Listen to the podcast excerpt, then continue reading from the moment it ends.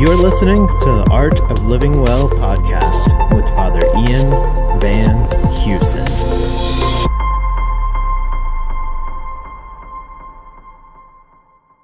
I would like to start, um, Father Ian, with a prayer, if you could start us with that. In the name of the Father, Son, and the Holy Spirit, amen. Oh, Heavenly Father, we ask you to illuminate us with your wisdom, that as we enter into this conversation, that it may be edifying for those who will watch or listen, that it may be filled with the Holy Spirit, and that all things we may surrender to your will. We ask that you give us your grace and that you lead our conversation as we gather this afternoon. We ask all this in the name of your Son, Jesus Christ our Lord. Amen. Amen. Amen. Hello, everyone, and welcome to another edition of Faith Works on Catholic 540 AM Divine Mercy Radio. Our show highlights individuals through God's grace that put their faith into action every day. Amazing people who have an interesting and sometimes overlooked impact on our Catholic faith. On Faith Works, we share their stories. I'm your host, Ellen White. Today I have the pleasure of speaking to Father Ian Van Heusen, a priest in the Diocese of Raleigh, and um, Bob Luddy, a Catholic businessman. I'd like to give um, an introduction for those that might not be aware. Um, Bob Luddy is a Catholic businessman and educational entrepreneur. Bob is the CEO of CaptiveAire Systems, the largest privately held manufacturer of commercial kitchen ventilation systems in the US and an emerging manufacturer of HVAC equipment. Bob is also the founder and chairman of Franklin Academy, St. Thomas More Academy, and Thales Academy here in the Raleigh area. Father Ian Van Heusen is parochial vicar at St. Peter's Catholic Church in Greenville and chaplain at ECU Newman. Um, Father also has a nonprofit, The Art of Living Well, a fantastic resource for spiritual growth and can be found at ianvanheusen.com. Prior to being ordained a priest, you were an English teacher, is that correct? Um, how long were you an English teacher? Uh, two years. Two years, okay. So your background with um, English and your love of philosophy and education, this is um, going to be an exciting discussion. So, um, last year sometime I was sitting with a dear friend of mine in the backyard on a day much like today, sunny and the wind was blowing and it was beautiful. And she said, "Oh, this is just like God's beauty and goodness." And I said, "What are you talking about?" And she said, "You know, the transcendentals." And I said, no, I don't know. what does that mean? And much like the seeds that are planted in our own minds um, with things that are good and true and beautiful from God, it blossomed from there. And I knew that there was something to that. It was totally foreign to me, this public educated um, kid. And um, I thought I want to dive deeper. So, fast forward to today, I have the privilege of speaking to the two of you about what God's truth, beauty, and goodness is philosophically um, in an abstract idea, and then bring it back in to um, a more concrete, um, tangible thing that we can um, make a, a, focus or a point of doing in our own life and what that would look like. Sense. What are your thoughts? I know that, that, makes perfect sense. And I, I, was just kind of thinking as you were talking, is um, when did, because I was curious your take on this, but also I didn't learn about the transcendentals until I went to seminary. Just this whole idea of the transcendentals, because it was with, we studied philosophy for two years. It was mostly Thomistic philosophy, but you studied Plato, Aristotle. Were you exposed to that when you were younger, or were you? I was not. Yeah, so you probably had a similar education, like yes. based on John Dewey type stuff. You know, give you skills and get you ready for a job. Well, then it so, makes me feel better. So I'm not alone in this. This is fantastic. Yeah. Well, when did you first encounter him? Like what? Like, do you remember? Was there a book or something where you introduced the idea of like transcendentals, goodness, truth, and beauty, or something? I can't say exactly. Uh, my mother went to a um, school in New York, and the focus was on beauty. So that was a kind of an integral part of our life is seeking beauty. And my college professor always talked about ordering the disordered order in the world. And Initially, I didn't think a lot about it, but over a period of years, I began to think more about it and said, this is exactly what I want is order, lack of chaos, and beauty. And that's a theme that we use in our schools. Yeah, that makes sense. And that's a trending topic with Jordan Peterson right now. The, the 12 Rules to Live By, the book, one of the popular bestsellers, was this balance between disorder and order and things like that. What class was that? Was that like, uh, was that, I'm kind of curious. What was It was a literature class. yeah, there you A- go. And it was given by the gentleman who was in charge of the department. So when I went to college at that time, you could have the dean walk in and he was your teacher. Uh, so he was obviously very well respected, very erudite, and he brought that topic up every day. He would say, Gentlemen, it's our job to order the disordered. It was all male college. Yeah, yes, okay. Now, how does that relate to ordering the disordered, God's truth, beauty, and goodness? Yeah, I, I think so. You know, the, the, this is kind of the classical mind, right? The classical mind is that when we live by higher things, we become more noble. Mm-hmm. Th- This transcends Christianity. This is Greco Roman. This is the, the, great philosophical systems of the world. Um, but that if we don't, if we're not in touch with that which transcends the physical, we become like animals, right? And this is the classic idea. What is virtue? It's taming the animal self, ta- taming the lower self for the sake of the higher self. Now that's that's now the, the difference a little bit with Christianity is there's the element of grace, and that how do we do this is by God's activity within us and the indwelling of the Holy Spirit. But I think you know, kind of tying it back, it's um, yeah, it's a quest towards something that's beyond ourselves, like goodness, truth, and beauty. I mean, you were introduced to the idea of it, but there was a kind of stretching of your mind that was kind of exciting, right? Absolutely. I mean, wasn't that it wasn't it exciting, like the discovery of this? Like, It was, and it, it, I'm orderly by nature, so um, I thought, wow, in the confusing times that we're in and all this disorder, it brought me hope to think that there was something that was so clear that I could aspire to. So, what I'd like to do for this interview is, um, Father Ian, you presented scripture verses that have to do with the true, the good, and the beautiful. So let's focus on that. And I have a series of questions that I would like to ask you, Bob, about how you um, were able to implement um, these transcendentals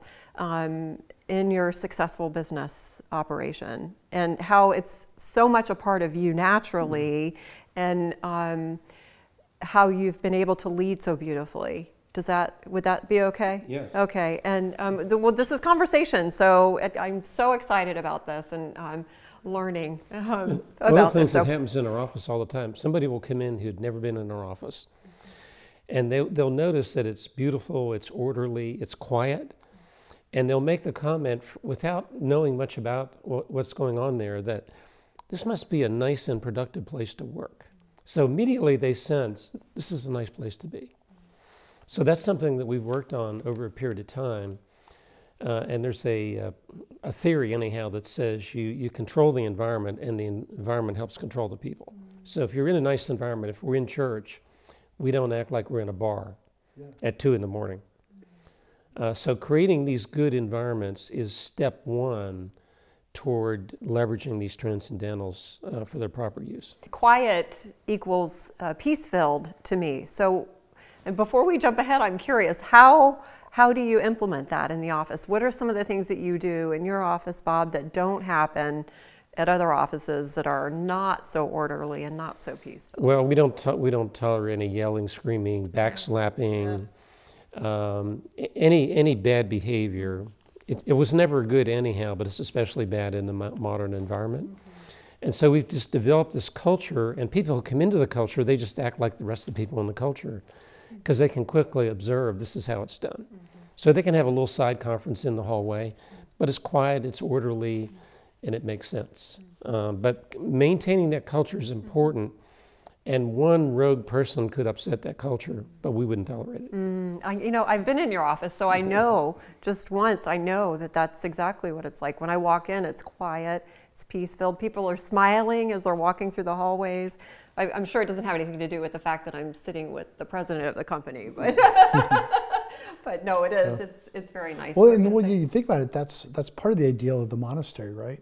Is the the garden the place of refuge, mm. and and actually I think even you mentioned having a conversation in the hallway where you would use, where you wouldn't speak at full volume, you wouldn't be disruptive to the people around you. That's a, a big part of the monastic culture as well. And it's really that, that sense of where it's a place where you can think and be at peace and the contemplative life, which is tied in with the transcendentals. Mm. Because the, the transcendentals, part of it, you know, Aquinas deals with this and the contemplative life, and he's citing Dionysius the Areopagite.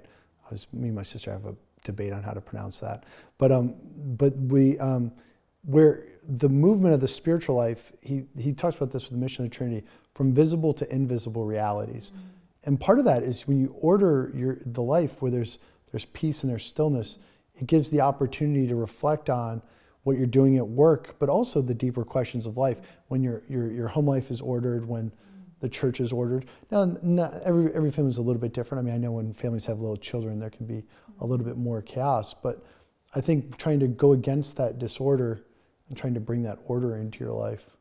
And think about that conversely. If you go to a restaurant and people next to you are loud and obnoxious, it just undermines your whole experience. And it, it can be almost painful to be in that environment. Mm-hmm. I experienced that recently, and it totally ruined our dinner because there was a couple behind us that were obviously having um, some difficulties, and yeah, it was very distracting. Excuse me. Well, let's bring it back. And after this experience with my friend, I had a whole series of internal questions that I was asking myself. Okay, so what exactly are the transcendentals, and how do they relate to the view of the world around me? I heard they were connected with St. Thomas Aquinas. How exactly are they related? Well, actually, really, it's actually the transcendentals are really a principle of of all philosophical systems in one way or another. Okay. And it, normally, it's so the Greco-Roman has this. I would argue that you can find it in the Old Testament, and the New Testament. Okay. the ideas of so so St. Paul makes the distinction where he talks about the flesh. Um, I think he would say maybe the mind. I'm, I'm kind of talking, this is not a scholarly research paper, I'm talking off the cuff, where he talks about the body, the senses, then there's the mind, the human, and there's the spirit.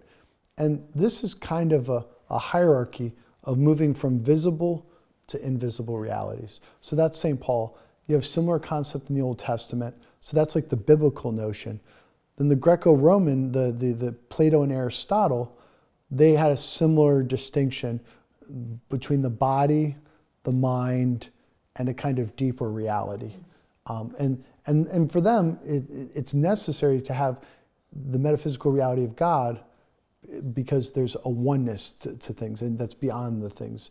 Um, and so that's where the, the, the transcendentals is this idea that goodness, and truth, and beauty, there's the form of it in the universal, in, in the mind of God, then there's the reality of goodness, truth, and beauty in things in the world that participate in that higher, if that makes sense. Yes, it does.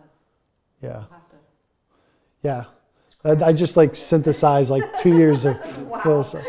But but I think the classical understanding is is it's it's actually Aristotle gets into this with his metaphysics. The the the the transcendentals, the metaphysical reality of things, is ultimately a quest for wisdom. It's not just to gain information and ideas, mm-hmm. but it's a quest. It's a drawing out of yourself. It's a, and I think you've even found this. I mean, I think when you, I think this is where all all business people I know that are that are fairly balanced, they have these practices of thinking about the big picture. I think we even talked about it once. It, like a big percentage of your life is actually spent thinking about things in some kind of almost a form of solitude, right? Where you're thinking about things by yourself, you're planning things. I mean, yeah, I'm doing a presentation on that this afternoon for um, our whole company. So that that's a constant quest, and I have you know many people who are doing the same thing, helping me toward that goal, because obviously it's complicated. Um, so, but in your personal life, and your habits, you spend a good percentage of your time just thinking, right? I do. That's why I like being out here in the uh, in God's country, you know, with the nature and the trees and and quiet. Because if it's not quiet, you really can't think. Even with low level noise, low ambient, it's much harder to think. So, back to your point of the monastic life, I think it's really important. So, do you find that if you haven't had it for a while because you've been preoccupied, or, or uh, how does that work for you? What does it look like, Bob? Are you intentional every day with setting aside a certain amount of your time? When and where I can. okay. Because when you get into the chaotic life, you become more anxious and it becomes more difficult to make good decisions because you're being pushed by all these stresses. I notice that you don't have a smartphone in your hand and you're not scrolling up and down with it right now. Uh, that, that's a real disease, isn't it? it is a disease. okay, um, well, back to the questions that I had to, and then we'll move into the scriptures and how as they relate to each um, truth, beauty, and goodness. And I know that there are it goes beyond those three, but um, so I've also heard that where you have well, let me back up. Does it mean that where you have God's beauty, you'll also have God's goodness and truth, and vice versa? And why is the word ontological often used in conjunction with God's truth, beauty, and goodness? I think ontological is just beingology. Okay. So, so Okay. like logical being. It's Okay. onto. I think is being. Uh, Okay, The so- Greek. So sometimes the Greek concepts. It's just like the the study of being or the or being. Think of it like actually a good way to think of it. This is kind of me thinking off the fly. Think of it like a pyramid. So at the bottom is what we experience in this world, which is for the most part multiplicity. So there, there's many things. There's each one of us has our own consciousness. We're somewhat distinct. And then as you climb up, there's greater and greater unity. And then at the point of God, he's there, there's a concept that St. Thomas Aquinas deals with. It's called the divine simplicity. That is, in God there is no parts or distinction. Uh, there, there- there's uh, maybe not distinctions. I have to be careful, but there's no parts to God. There's an utter simplicity to God, a oneness to God, and so in God, there's no separation between His justice and His mercy, between His goodness, His truth, and His beauty.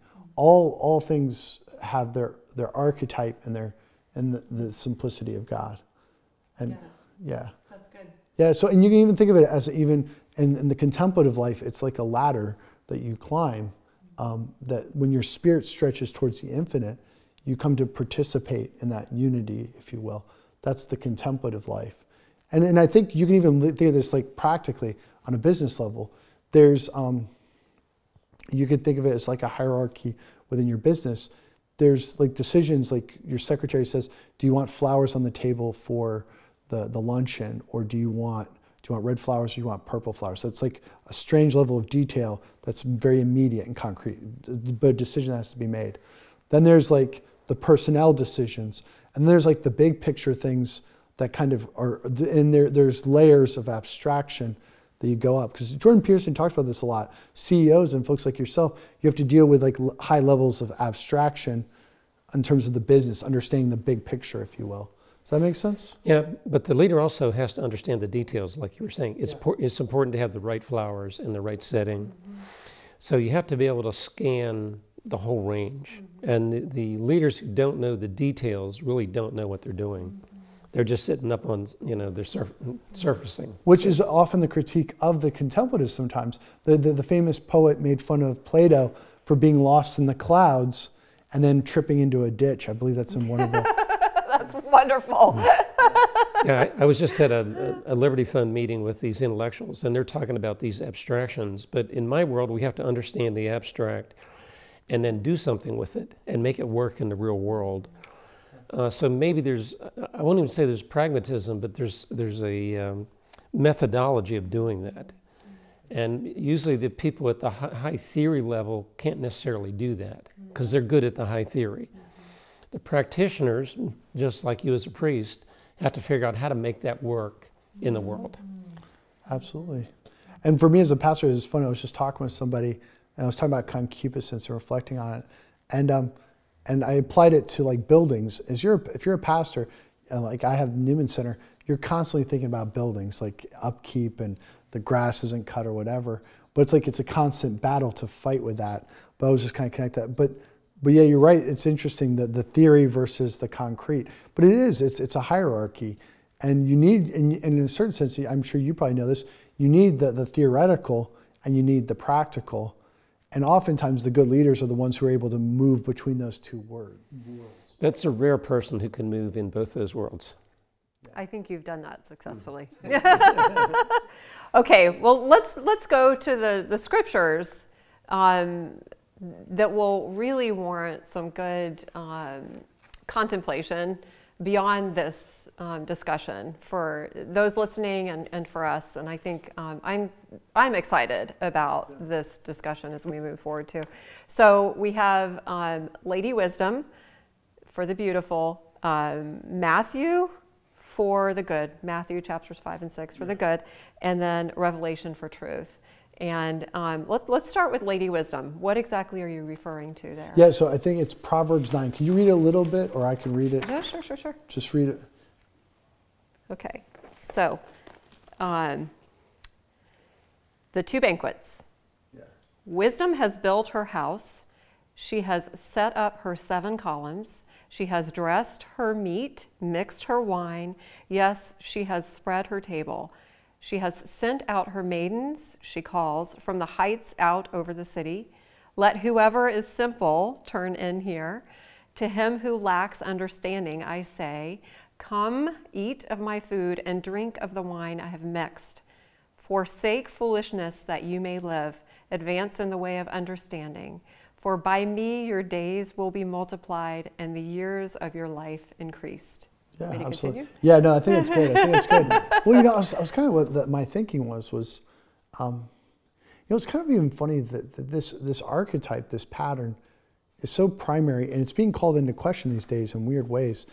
Is the classical pattern of seeking after the woman, basically, the, the man making the quest, right? This is the dragon story. And Chesterton has that great quote Children don't have to be taught that dragons exist. They have to be taught that dragons can be defeated, right? Mm-hmm. So, and so the man, and the archetype of the dragon is, in the man's life, is overcoming your selfishness, overcoming your ego, to give of yourself. And, and there's the woman, but then there's also the pursuit of excellence. And I think that's what Lady's wisdom gets at, is this quest for the pursuit of excellence. Um, but it's actually interesting. I mean, some people might say, well, this is sexist, right? But what I found is women who are really successful with dating, like, because I see it with young women, they tend to like test their boyfriends a lot. Like they kind of put, they kind of put the, like the guy has to earn the woman, woman earn the woman's heart, if you will. Um, but I was thinking about this. There's the relational side, but I think there's also the pursuit of excellence. And I, and I imagine at some point, when you were younger, you, you either conscious or unconscious, had to have a choice to pursue lady wisdom, pursue excellence. So I was just curious, like, do you remember, was there ever a key moment when you were like, I'm going to pursue all this, or was it just always hard work, or do you, yeah? In, in, in my life, I never really aspired to be an academic. So going to school wasn't the favorite thing I did. But meeting individuals and learning from them, I excelled at. So even from a very young age, if I I would talk to older men and learn from them. And it, be, it, became a habit which allowed me to have many, many mentors over the years. And I was anxious to learn from them because I wanted to excel. Uh, I wanted to be successful. And I knew that I had to develop these skills. Even when I started the company, I was very consciously said, You don't have the skills to run this company, and you better develop them quickly if you want to be successful. So I think having the curiosity and the willingness to continuously learn is imperative. And most people either don't do that or at some point in time they stop doing it. You know what's fascinating? I just thought about this when you mentioned, I just tie, I, in my mind, I, I tie this in with Jesus in the temple. He's the 12 year old, right? And he's asking the elders and learning from the elders. I mean, he's God, he's perfect, he has perfect knowledge. But there's something about that, like the perfect 12 year old sits at, sits at the feet of elders and says, and asks questions and asks good questions. Um, so when you were younger, you you just you saw people who had more wisdom than you, and you were like, I'm going to learn from them. I'm just going to learn from the different people. Yeah, I seem to have a natural affinity for that. So, a doctor neighbor had Wall Street journals and he used to put them in a stack. So we went over to his house and I said, "Well, could I read one of those papers?" And he said, "Sure, you can have all my old papers. So when I'm done, you can have it." So I started reading the Wall Street Journal just by asking. so you you pursued these opportunities. You had um, a maturity and understanding that these individuals that were placed in your life that were older than you could offer you something and, and help you with um, knowledge and business. Did you utilize, how did that transfer to um, building your business when you became an adult? Well, for example, I worked at a pharmacy all the way through high school.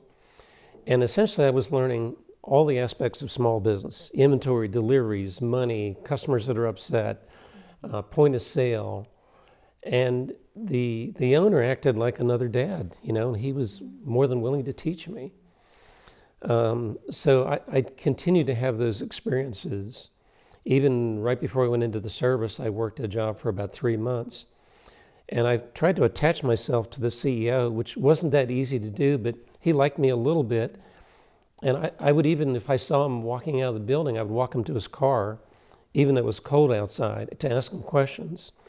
And very often we'd end up standing 15 minutes in front of his car, freezing.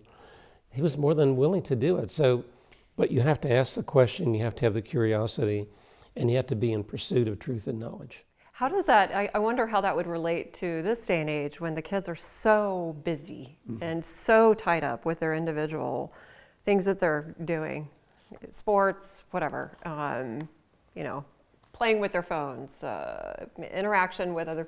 Are they? I don't know. Are you finding that they're taking the time to do what Bob did when he was younger? I mean, I think it, it, I think there's a little bit. It depends on the the students or the individuals, but riffing on that, like the teachable thing. Yeah. You know, it's interesting. I, I had a, I, I've, I've worked uh, at UPenn uh, Ivy League school as a, and I helped with campus ministry there. I was a seminarian, and then one of my uh, professors uh, and uh, a pastor in Philadelphia had taught at Columbia. And one of the interesting dynamics, I've, I've been around some of the highest universities, and my alma mater, Fayetteville State, is a little bit more of a working class kind of school. And the interesting dynamic between some of the people who perform at the highest is profound humility. Like I was, I didn't go to the best university, but when I was teaching RCIA and teaching at UPenn, these are like the top 1% of people. And they listened to me so attentively and asked questions like I was the, the, the most like a Ivy League professor and they were just so open. But it's interesting is in reverse sometimes, some of the people who are the lowest performing, they don't think to ask questions or they don't think to, it's, it's kind of a paradox of success that it's a, that openness, that curiosity, that being teachable. And the more teachable you are, the, the more you excel. So it's a continuous pursuit of truth and knowledge. Exactly. Trying back with the t- Yeah, because people say to me all the time, well, you had all these mentors, and of course that helped you enormously. I haven't had these mentors. And I said, well, what have you done to find some? Mm-hmm. And it's a foreign concept to them. Right, opening your eyes. So maybe it's something that we need to try to teach. Well, and, and I, did you ever, I mean, I, I mean, I might have even done this a little bit, I think, with you was with like when, when I was talking with ECU Newman, I tried to get on your calendar for months or trying to get lunch. But, but like, but going back to Lady Wisdom is pursuing that. It's, um, it doesn't just fall into your lap. Because this is also probably another dynamic. You probably experienced a lot of rejection, even with some of those mentors initially, right? Oh, That's yeah. like the classic, the classic, uh, you go up the mountain to talk with the wise man and you say, I'm here to learn from you. And he slams the door in your face and says, get lost you're, you're, you know, how many people when the, the master slams the door and says, get lost, they say, oh, I guess I failed.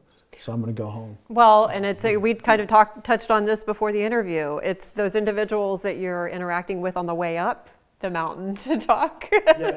to get wisdom. And I also think that the flip side of what you're saying too, Bob, is that for um, leaders out there that have um, kids, whoever they're coming in contact with um, that are wanting to learn from them, take the time to spend with them and answer the questions that they have. Because um, that could be incredibly beneficial for you as well as Absolutely. an individual level too. So and humility is a key factor there. Yes, you touched on and when on you that. See, top-notch individuals, and you just alluded to this, working in an environment that's very uh, humble, the outcomes are just amazing. They're incredible. Because everybody's open to truth seeking, to more knowledge, to more discussion. What does wisdom look like in your field? How would you? To me, it, it looks like the truth, finding the best possible answers. Um, I, I, talked to our chief engineer the other day, that's been with me for 20 years. He's in his mid 40s. And I said, Well, what are you thinking about today? And he said, I'm, I'm driving to work. The only thing I'm thinking about is how we can get better, pursue more knowledge, more testing, how we can make improvements in our company. And we're obviously operating at a high level, and he's at the highest level of engineering. It's on his mind every morning, and that's he made that It's clear. a, a falling in love.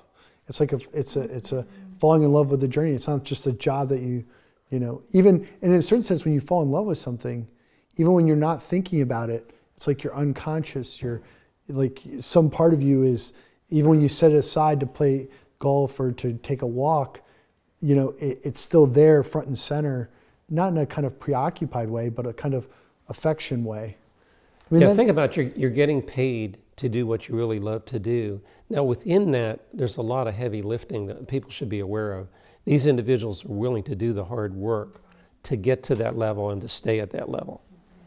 So it's not all fun, but it's fun in the context of continuous learning, loving what you're doing, and having new and wonderful achievements. Well, and it's not. This is part of the, the, the perennial wisdom. Seeking pleasure is not the quest to excellence. But the funny thing is, we know this with sports. We know this with many things, um, but people don't apply it to their spiritual life, and they don't apply it to their careers, and their families and their relationships. Which is, the pursuit of excellence requires a lot of suffering and, and, and it requires a, a dying to self, overcoming. This is the classical sense of virtue. Um, and how many people are not willing to suffer for the sake of the good, true, beautiful? That's the key delineation point. That's it right there. Whether or not you're willing to suffer. Yes. To get to your ultimate goal. Um, how one of the great questions that you have here is how does one learn from experience and how do people fall short how would you answer that you have to be your own best self critic. And if you think about it, we are our own best critics if we live in reality. Because I know exactly what I did or I did not do, more so than you would. You may have make observations. So we have to be honest with ourselves and say, I didn't do well here. That's not going to happen again. And that has to be every day. And if I'm 75, if you're 85, you still have to do the same thing. It, it never changes. And I'm curious, I had this thought when you were mentioning your work environment. It's probably a pretty competitive environment, but not like, so your employees are competing, but they're not competing with each other to try to win your attention and try to make more money. They're trying to pursue truth and excellence and get better at what they do. And like, I think that's, that's a distinction, right? Like they, they're seeking a higher good and, and that's what you reward in your business, and that's what you reward in your organization, those people who are seeking that. Adam Smith has a comment in um, Theory of Moral Intentions about that very thing is if you take credit for anything anybody else did, you have no integrity, you have no virtue. So we, we make that a cornerstone of how Captive operates. You cannot take credit for anything anybody else did. You can't step over somebody to, to get to a higher level. And everybody knows that. As a matter of fact, in my presentation this afternoon, there's a line in on that just to remind you we're in a very competitive environment, but there's ethics to the way we compete. And when you violate these ethics, everybody loses. So we don't want to be in that position. That's such an excellent point. You set the bar here for your employees on an individual level and also collectively. So it's a winning winning um, formula for everybody. Yeah, one of the things I find that employees will do all the time, and they'll say, well, I had this big success, but I want to make sure that everybody knows that these people helped me, and I couldn't have done it without them. Yeah. It, it, happens every single day. That's and it's really a, a joyful thing. Mm. And people who are contributing actors really appreciate some recognition when normally they may not get any. And, and that inspires them to be uh, even a better person. What habits do you have in place to optimize effectiveness?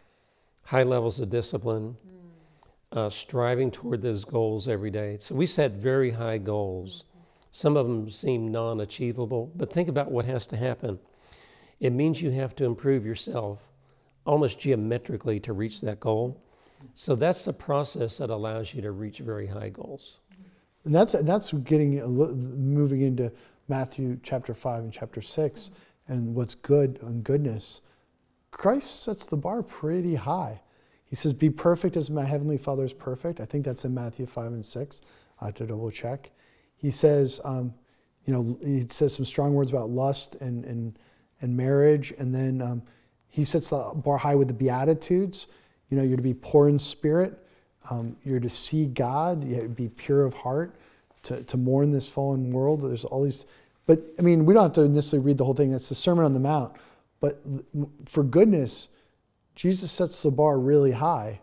And, um, but like you're saying in that work environment, when you set the bar really high, this is why I often tell people, like with Lent, you know, coming into Lenten discipline, if you set the bar really high for your Lenten discipline, when you fall, you fall short.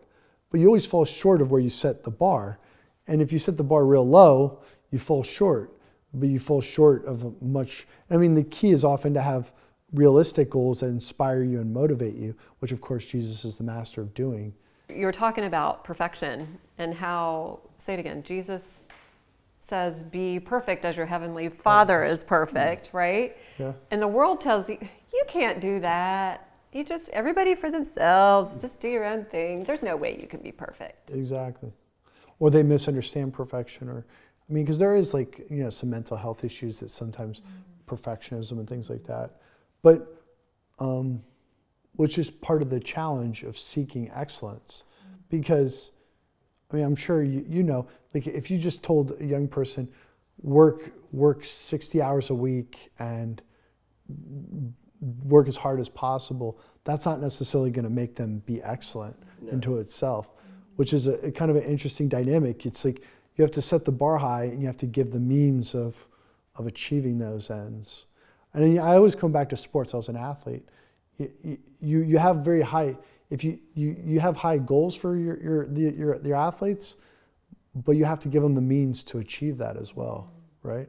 And our Lord gives us the means. What are the means that you give? Like, how do you set it up, like your business, to help people achieve excellence? Because there's, you have to reward people too, right? You have to let them climb. You have to have, you have to reward excellence and punish if you. Yeah, we're very sensitive to that, and it's hard to do it perfectly because you have these large number of people, and you're trying to identify talent, develop talent, moving along, and we don't. Nobody, no company gets it perfect, but it's something you need to really pay attention to. So we have uh, continuous um, webinars, seminars. We put out written information. They're, they're being barraged with really good information continuously and they can call us and, and discuss these items. How would you handle this situation? Uh, so we're, we're engaged in that just about random. I like the scenarios thing. I, the, there was um, I was talking with a businessman. He set up in his business. Well, you know, uh, Fulton. You remember his his whole thing with uh, his continuing formation was he he did scenarios and he asked you know the, what would you do in these scenarios. Yeah, Fulton's is uh, more formalized, and we operate in a more informal way. Yeah. But we're doing something very similar to what he's doing, but but it's not formalized. Yeah, can you But flesh that out a little bit because nobody would, or the audience might not know what we're talking about.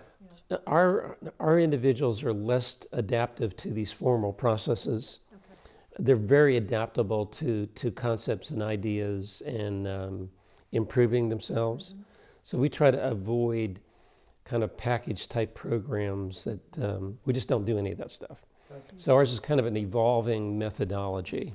But it's it's, it's, it's part ideas, part information, but also part scenarios or well, how would you handle a situation? Because that's part of, um, part of wisdom and ex- learning from experience, tying it back for, is um, walking through experience after experience. This is, so tying in from St. Ignatius, what was the beauty of the exercise of St. Ignatius of Loyola? So he designs a 30 day retreat, and he doesn't sit them down and give them Thomistic lectures or give them a lot of ideas and information.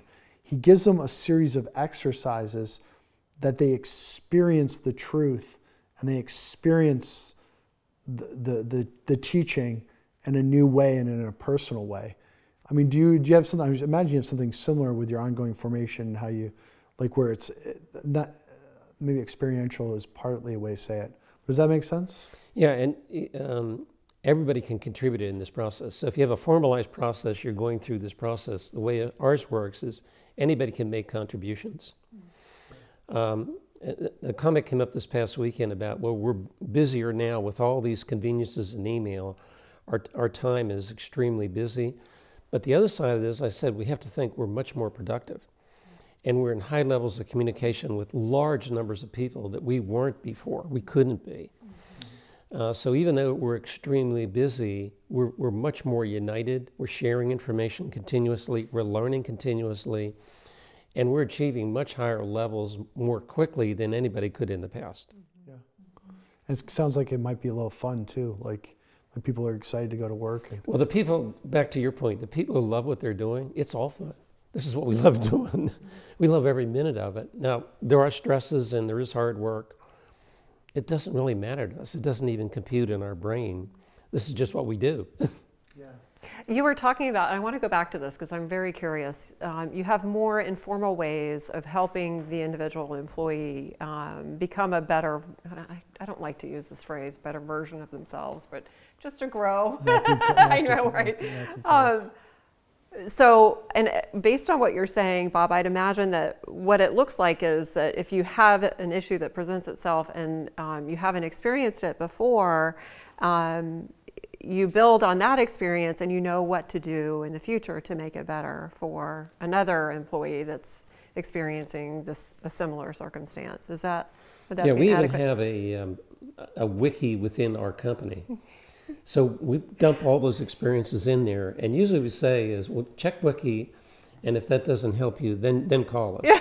but but there's just great. a massive amount of What's information. that? What's that? What, can you flesh that out a little bit? You have like your own internal Internal wiki. wiki. It's like That's- a, I would imagine it's like a question place where you, You- would yeah, type you- in you your can question. Just put anything, and it'll go find the answer. That's uh, that looks so that's pretty cool. So internally to your company, you have. I mean, this is. I mean, I wish. oh, I mean, I shouldn't say this out loud. I mean, I wish the church would adopt some of this thinking. I mean, so you, you so there might be, so there'd be articles on dealing with a range of topics or Everything it could be a, a long white paper, it could be a comment, um, but it'll give you this whole range of knowledge that we have within our company, and everybody can contribute to that knowledge just like you would with the the real wiki. It's a powerful tool. And in the same way, you just throw a question in there, and it'll find what kind of information we have available on it. Because when you're dealing with thousands of people, there's a lot of questions, and there's a lot of new things coming up, and you have to have the fastest methodology possible. Because if I wanted a, uh, a question answered and you had already written it down, it's a lot easier for me to just look it up, read what you had to say, and maybe I'm done. If that didn't answer it, then I'd contact you. You might not be available in, in that time frame. I guess the question is, did you check Wiki? And with an old boss of mine, he would say, "Did you exhaust all possibilities, Ellen?" yeah. Well, one of our guys who's uh, kind of in lead, he is the lead in application. He will, he will always say that. Did you? Did you He, exhaust and all he, he will he will know when that information is in there. So if you said, "Well, I, I think I did," he said, "Well, I don't think you did," I don't and you check it again. Go back. But I mean, th- this is a, I mean, a fa- I mean, that's like a fascinating, like a depository of wisdom. And there's probably a lot of things in there that are somewhat anecdotal or things uh, of that nature. Tons of anecdotal. Yeah. That's fantastic. But then, and that gets at, you know, learning wisdom and learning from experience is, is a, a kind of depository. And then that, and on a higher level, because it's the Holy Spirit, that's what the Bible is as well. You know, why did it take, why did it take God thousands of years to explain himself to make humans ready to receive Jesus Christ, right? And I mean, why couldn't he just explain it all like in one book succinctly at one time? But th- because God knows our hearts and he knows mm-hmm. humanity. Mm-hmm. And there's probably something with your business that it has a life of its own and a shared depository of wisdom and And there's a massive amount of nuance in, in, in there. Mm-hmm. Um, and all of us learn more slowly than what we admit. People tend to think, well, I'm smart and I read it and I understand it. It doesn't really work that way. And back to your point. that's funny. Uh, let's talk about goals within the company. How how do you strive after goals? How do, how are goals set, and how do you strive after them? This is again related, I guess, to um, the good. How do you set them? Well, from the beginning, what I did was uh, I, w- I would say we're going to double sales, or um, in some cases, triple sales in this time frame. So then we start from that, coming backward. What are the things we need to do? Do we need new products? Do we need more salespeople? So we start listing what what are those problems, and then we start developing a strategy. And we've continued that for probably the last 35 years. So now we have this massive goal And everybody's thinking, well, how are we going to achieve that goal? So think about the, the man on the moon. We didn't have the technology that we have now. Kennedy set the bar in whatever year it was, um, 62. And seven years later, we were on the moon because everybody was working toward that goal. Uh, it's, it's probably one of the best leadership management stories in the history of the world. And once it happened, most of them left and they did something else. And NASA's never been quite as good since then uh, because they had this goal that they were going to reach. So setting high goals and being very determined to get there in a, in a fair and honest way is, I think, is the way to do it. Yeah, and Elon Musk right now is trying to go to Mars, right? So we'll see if he, what would that, but yeah, well, and that's what our Lord does in Matthew chapter 5 and chapter 6, right? I mean, that's the scripture. Our Lord sets the bar really high, and then he gives anecdotally and, and, and through a variety of means the means of achieving those ends, um, which is, is a little complicated because it's not just us, it's God's grace, it's the grace of the sacraments, it's the Holy Spirit. Um, but he sets the bar really high and then provides the means. Well, think about the bar of, I want to get to heaven. Yeah. You can't get there by just saying, uh, oh, I'm a nice person. Yeah. That's a very high bar. Yeah. We don't know how high it is, but we do know it's high. One of the questions that I was introduced to in Latin, and I've forgotten the Latin, so maybe you can help me with this, is what is this in light of eternity? Um, and it was planted in my heart many years ago, and it's always surfaced No, at the no, right no, moment. where- You haven't. where's that quote from? I, don't know. I don't know, and I have, I'll have to go back and find the Latin of it. But what is this in light of eternity? And um, it's helped me to stay focused on the things that are important in many different situations. Well, and the kind of way you described and what you're describing is reverse engineering, right? You start with the end in mind, teleology. This is the classic. You start with what's the end for which we're created, which, by the way, is how the Baltimore Catechism starts, right?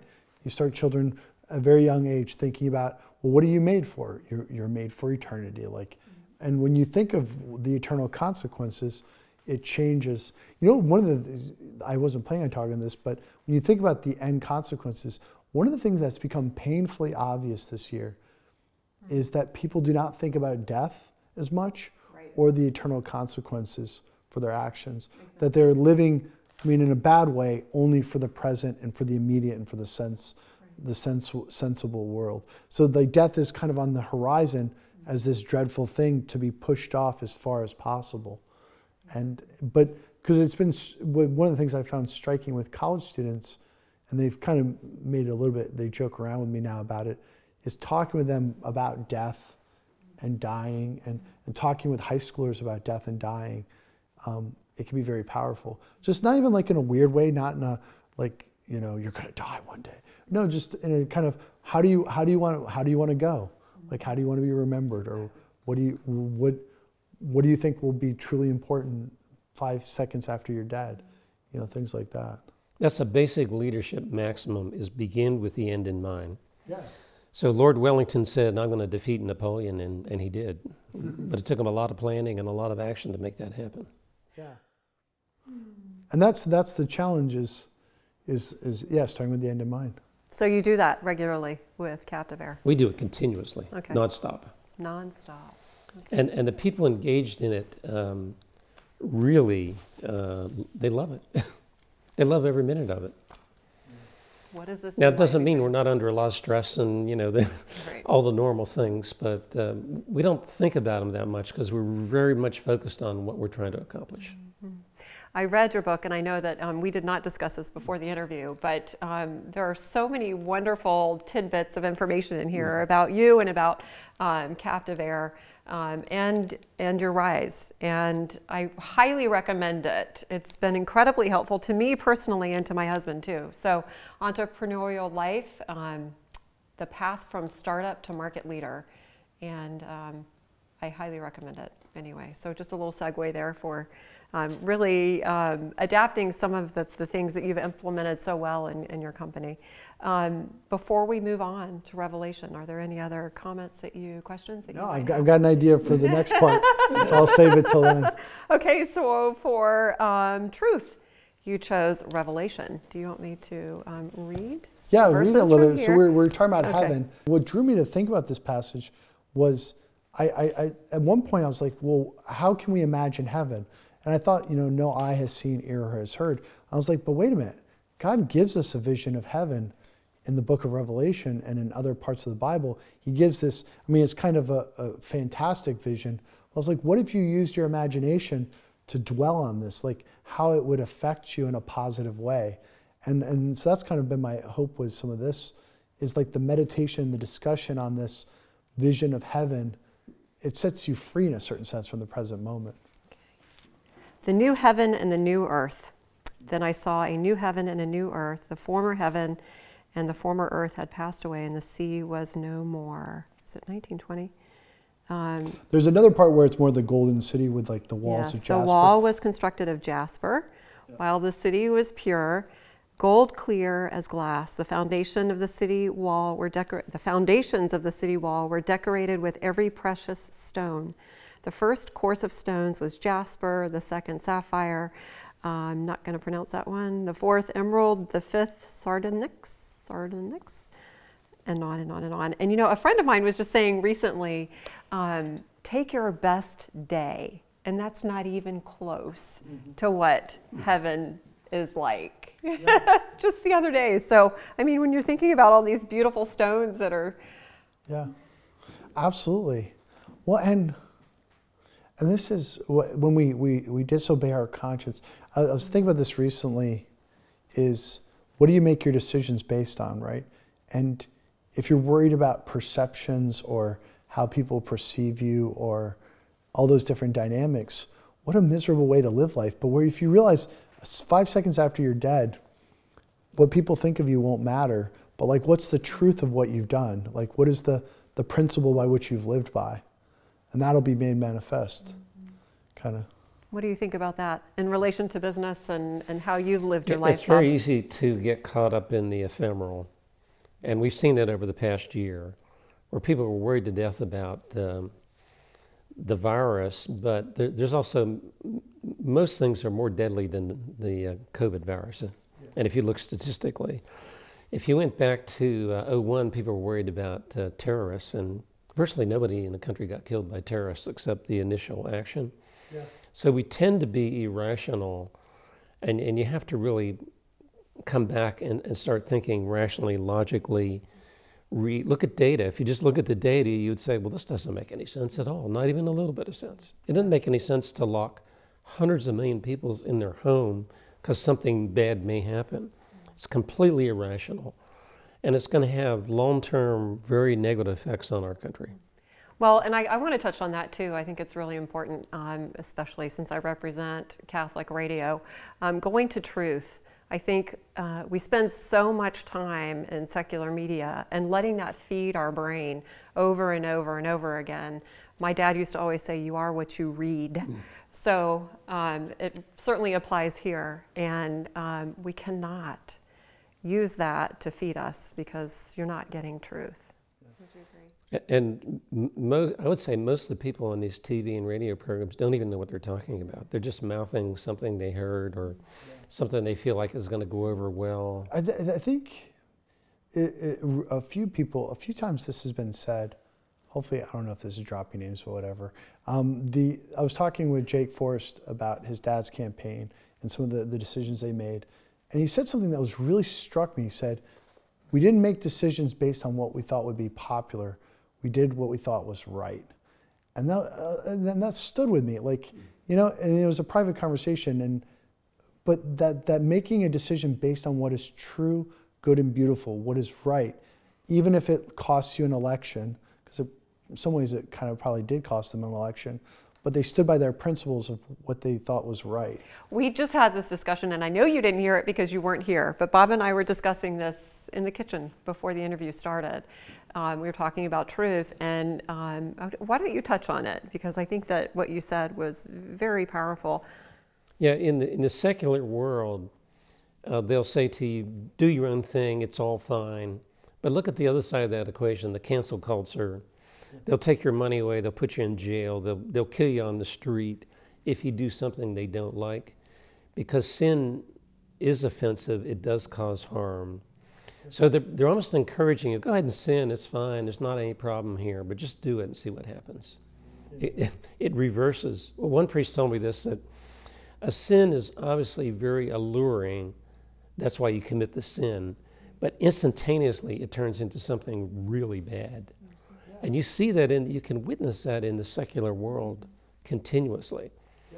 So if you, if you come backward and if you're a decent person and you follow God's will, people will respect and like you. They may mock you and they may make comments about you, but they'll do business with you.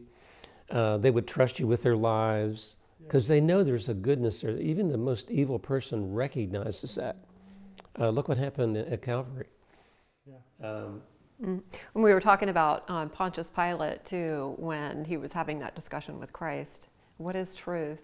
Um, and Monsignor Ingham was talking about it in his homily a couple of weeks ago, and he said he didn't even recognize truth was staring him right in the face. And just all of a sudden, I am the way, the truth, and the light. It was fantastic, a revelation for me. So, uh, Dr. McClay, who's a known historian, recently made this comment. He said, if there is no truth, we have no basis of having any discussions about anything. Absolutely. Because you, you can't ground anywhere. It's just a complete waste of time. Well, and going back to you were mentioning the sin, um, truth, going back to what I discussed in the beginning, is if we live according to the senses and to our, according to our emotions. Now, our emotions are good; that we were given to them for a reason. They help us in making decisions. But if we're if we're going by what our feelings are saying in some regard, truth kind of transcends us, and it transcends the moment. That's kind of the beauty of the transcendentals. It's like you peer into and thinking about heaven. You, That's exactly what happens. yeah, Yes. You you say okay. You think you're afraid. You're like, if I do this, there'll be these negative consequences. What will people think of me? You know, all these things, and you have those emotions, those strong, those those that tug of war. But then it's like an illumination from above. But what do I feel called to do, or what what is true, whether irregardless of the the, the, the consequences? What is true, good, and beautiful? What am I called to do? And you were saying that before we got started about truth. You, you, you cannot worry about what other people are thinking. When it comes down to making a choice, if you are unpopular with the decision that you're making, it doesn't matter. You've got to stand up for what you know is Yes, truth. a comment in, uh, in our company, I was at a meeting and this person said, I hope you'll be fair with me on this issue. And the leader uh, immediately responded and said, We will always be fair on every issue. This will never be an issue here. Uh, and, and building culture. And very profound and very quick statement. This will never be in question here. So he went. He immediately went to the higher value and said, "This could never be in question." Yeah, and I was talking, so I was talking with a theologian, Monsignor McGee, and we were talking about truth. And the, the problem is, with the modern understanding, is truth is within the thinker, is within me, um, and how I perceive reality. But the Christian view is that truth is out there, it's ultimately in God, and I'm being drawn out of myself. And I think even within your business, the, the truth of things is not what's Mr. Luddy's opinion. The truth of things is the truth of things. It's greater even than you, probably in a certain sense. The truth that you, you're all seeking together, and the, the, the, the it's not just it can't be reduced just to the will of Mr. Luddy. It's something. Does that make sense? Like the, the, Yeah, we stress that at all meetings all the time with everybody. We're looking for the best answer. We're looking for the truth, and we don't care who comes up with it. So there's no there's no power engaged in this whole process. So if you just walked in the door and you're not even an engineer and you saw some flaw in what we're doing, we want to know about it. We're all in on it mm-hmm.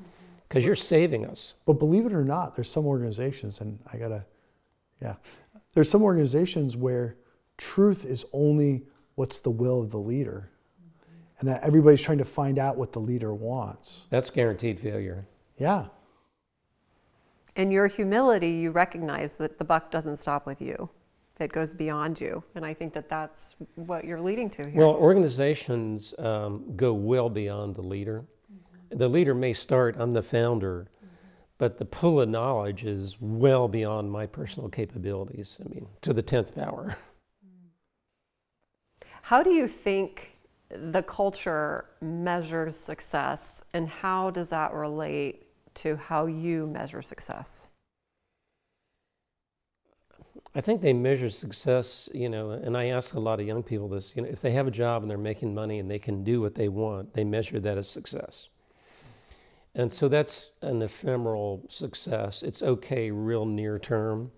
So then I'll say, well, what are your aspirations uh, for the? And most of them haven't thought about it. So the the people who really become very successful and very excellent are the ones, as we discussed, they're setting very high bars, very high goals. And you think about midlife crises. Why do they occur? Because they maybe they had something in the back of their mind, they never worked toward it, and then they get them there, all of a sudden they're in their 40s and said, Hey, now maybe I can't even do it because I've squandered 20 years of my life. But people who are uh, set high goals and they continuously achieve, they don't have a midlife crisis. Um, they just kind of glide through life and they just keep setting the bar higher. Absolutely. Yeah, that makes sense. And the people who really, in, you know, some people look at a job as, you know, five, come, five o'clock gets done, I go home and then I have fun. We look at it in reverse. We don't even want to go home. Uh, I used to use the comment, why would you want to go home at five o'clock? I mean, we're, we're just engaged in this great activity. You see engineers, like our engineers are testing for two weeks. It, it's not fun, but the outcome is going to be fun. What they achieve is going to be a lot of fun. And, and they're willing to make that sacrifice. I'm married to an engineer, so I'm very familiar with that. okay, so uh, let me ask you, um, Bob, what kind of a legacy is important for you to leave behind? Maybe two things. And I, you go to the parable of the talents. Okay. I've always felt that it was a prime responsibility to develop our talent to our highest capability. And that models what God wants us to do. And then, secondly, to use those talents to help as many people as you can. Father Robert Sirica, who you, uh, or um, Father Robert Spitzer, who you know well, uh, talks about the four levels. And level three is when you serve other people, you gain satisfaction and you're happy, and it rationalizes your life as you move toward the transcendent. And the more you think about it, even if you do the smallest thing, you hold a door, you give somebody a glass of water, you feel like it feels good. It, it almost feels better than getting yourself a glass of water because you did something beyond yourself and you know it's a good that's something I think we need to talk a lot about because it's not really ingrained into the secular mentality. Uh, secular mentality, I'm not going to do anything for you unless you can do something for me, is completely wrong headed. And um, Father Spitzer has it down pat. I know as a mom, I um, and thinking about what you're saying, I feel so much better when I'm not counting the costs and comparing points. Well, he's not. Why am I? I'm not. You know. So for sure, and when I'm just doing it and, and getting up and serving. Remember, I forget the saint. One of the saints said, you know, to, to God, well, why why did I get chosen to have to do this? Because you were chosen. That's why. that's right. That's right. What do you think? You know, it's interesting. I, I, I had a clear answer when I first was discussing this weeks ago, and um, I mean, I think I want to be known as a man of prayer, uh, a holy man, a saintly man um, one who has pursued goodness, truth, and beauty. I think that would. I love the I love the notion of uh, the fool of Christ, the one who who forsakes all else for the sake of Christ. And I think that's like, you know, they talk about that with Saint Francis, and and that's becoming more clear. As it's funny, you talk about like midlife. I'm approaching 40. I'm gonna turn 40 in October. Oh, you're so a baby. but just thinking about that, it's a good time to like kind of think back, like think back what I've pursued so far, and yeah, so that's that's kind of, um, yeah. I know, full of Christ. See, they, all these seeds are planted, and that's going to send me down another road. So thank you for that. Um, as we are wrapping up this discussion, do you have any final thoughts that you would like to add about truth, beauty, and goodness, Bob? I think the most important thing is, which we alluded to earlier, is to read and discuss these topics and have them more on your mind. And, and it's hard to do because we, we live in the temporal world and we're, we're being drawn toward it.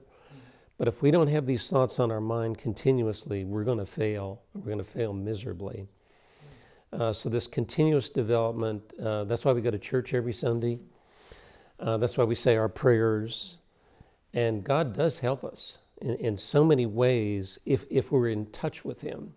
If we're ignoring Him, may, maybe He would help us anyhow, but it's much better if we're in touch with Him just as we would with humans. Well, right. Sometimes I look at God as like humans. It, the, the relationship has similarities. You have to spend time to develop a relationship. Yes. And, and taking time away, it's something that you do on a regular basis, and I think it's really important to um, reemphasize that. The importance of being alone with yourself and with God. People are afraid of that today because we're so, there's so much noise, and I think um, we need to, to do that. So thank you for, um, for reminding us of the importance of that. How about you, Father? Any final Yeah, I, thoughts? I, I before- think on a very simple level, and it's kind of reiterating what you said, is just giving yourself time to think. Give yourself, like, be intentional. I mean, the higher form of thinking is meditating and praying, but just a, a- people have a profound, I've been struck by one of the most important things that I do for high schoolers and college students is get them to slow down and think about what they're doing and why they're doing it and, um, and to learning to be more intentional. But that's the, the, at the heart of the contemplative life is asking the deep questions, seeking lady wisdom. What are my ideals? What, what am I seeking after? What do I really want? Like those are the questions that can only be answered in solitude and before God's word and meditation. the importance of that. So, resources, would you have any resources for our listeners that you would recommend? And then I'll come to you, Bob. Um, I would start. Okay, so there's Pieper's books on Thomistic thought, and the, I mean you can find the Summa on New Advent website. You can, you can Google it, New Advent um, Summa Theologica or Theologia. I forget which one. Um, Pieper, Etienne Gilson, which is um, it's spelled G-I-L-S-O-N. Um, also, Pinckaers has a good book on virtue ethics, on, on um, moral theology. It might be a little more academic. And then, um, you know, studying the saints, the, the, the Desert Fathers, the St. John of the Cross, St. Teresa of Avila. Um, Ralph Martin has a few books. I could probably rattle off. We'll stop you there. Yeah. Well, and also um, understanding yourself, really spending time alone and, and getting to know who you are. I think we'll get little inclinations from the Holy Spirit when. Um, and not pointing the finger at others like we mm-hmm. were talking about before. So, how about you, Bob? Do you have any resources Um, that all you the would books recommend? of Father Robert Spitzer, mm. uh, books on personalism to try mm. to really understand our mm-hmm. fellow humans mm. rather than just typing them all out. And learning from the saints, because you, you can read about almost any saint and say, "How do I measure up?" Uh, not that, not that good. yeah, right. Any book. Is And, there? and A, it's very clear. do you have a saint in particular that you like to read, that you like to follow? I, I like the whole range of them because I, I get these books and they have them all in there, and the stories have a similarity to. They're all different, but they're all similar. Right. Right. Okay. So, where can we go to reach you, Father Ian, if listeners would like to reach out Oh, or well, so, learn I more mean, I'm about on you? Instagram, Facebook, Twitter. Um, I don't recommend TikTok, but we are on TikTok. uh, and uh, and then the- the, in- The in Art of Living Yeah. Well, which is a great resource. How about you, Bob? It's Bob at captiveaire.com. Thank you so much, gentlemen, both of you. This has been a very rich discussion. I think we all have um, lots of work that we can be doing and contemplating ourselves and how we can um, make this a better world for ourselves and um, looking into the future. Um, looking through the lens of God's truth, beauty, and goodness. Um, I was going to say something and it just totally slipped my mind. Um, Okay, I think that's it. Thanks so much for tuning in to this edition of Faith Works on Catholic 540 AM Divine Mercy Radio. Our special thanks to Father Ian Van Heusen and Bob Luddy for visiting with us today. If you missed any part of our program, you can play our past shows by going to Catholic540am.org and click on local programs. You can also listen to our radio show and podcast. This is a new thing on our Divine Mercy Radio smartphone app. Available via the Apple App Store or Google Play. Simply search Divine Mercy Radio NC and download it for free. The executive director of Catholic 540 AM is Cecilia Flannery. Our director of programming is Peter K. O'Connell. Our engineer is Keith Flannery. With Father Ian and Bob Luddy, I'm Ellen White. Thank you so much for listening and be sure to open your eyes to God's truth, beauty, and goodness. God bless. Thank you. Thank you.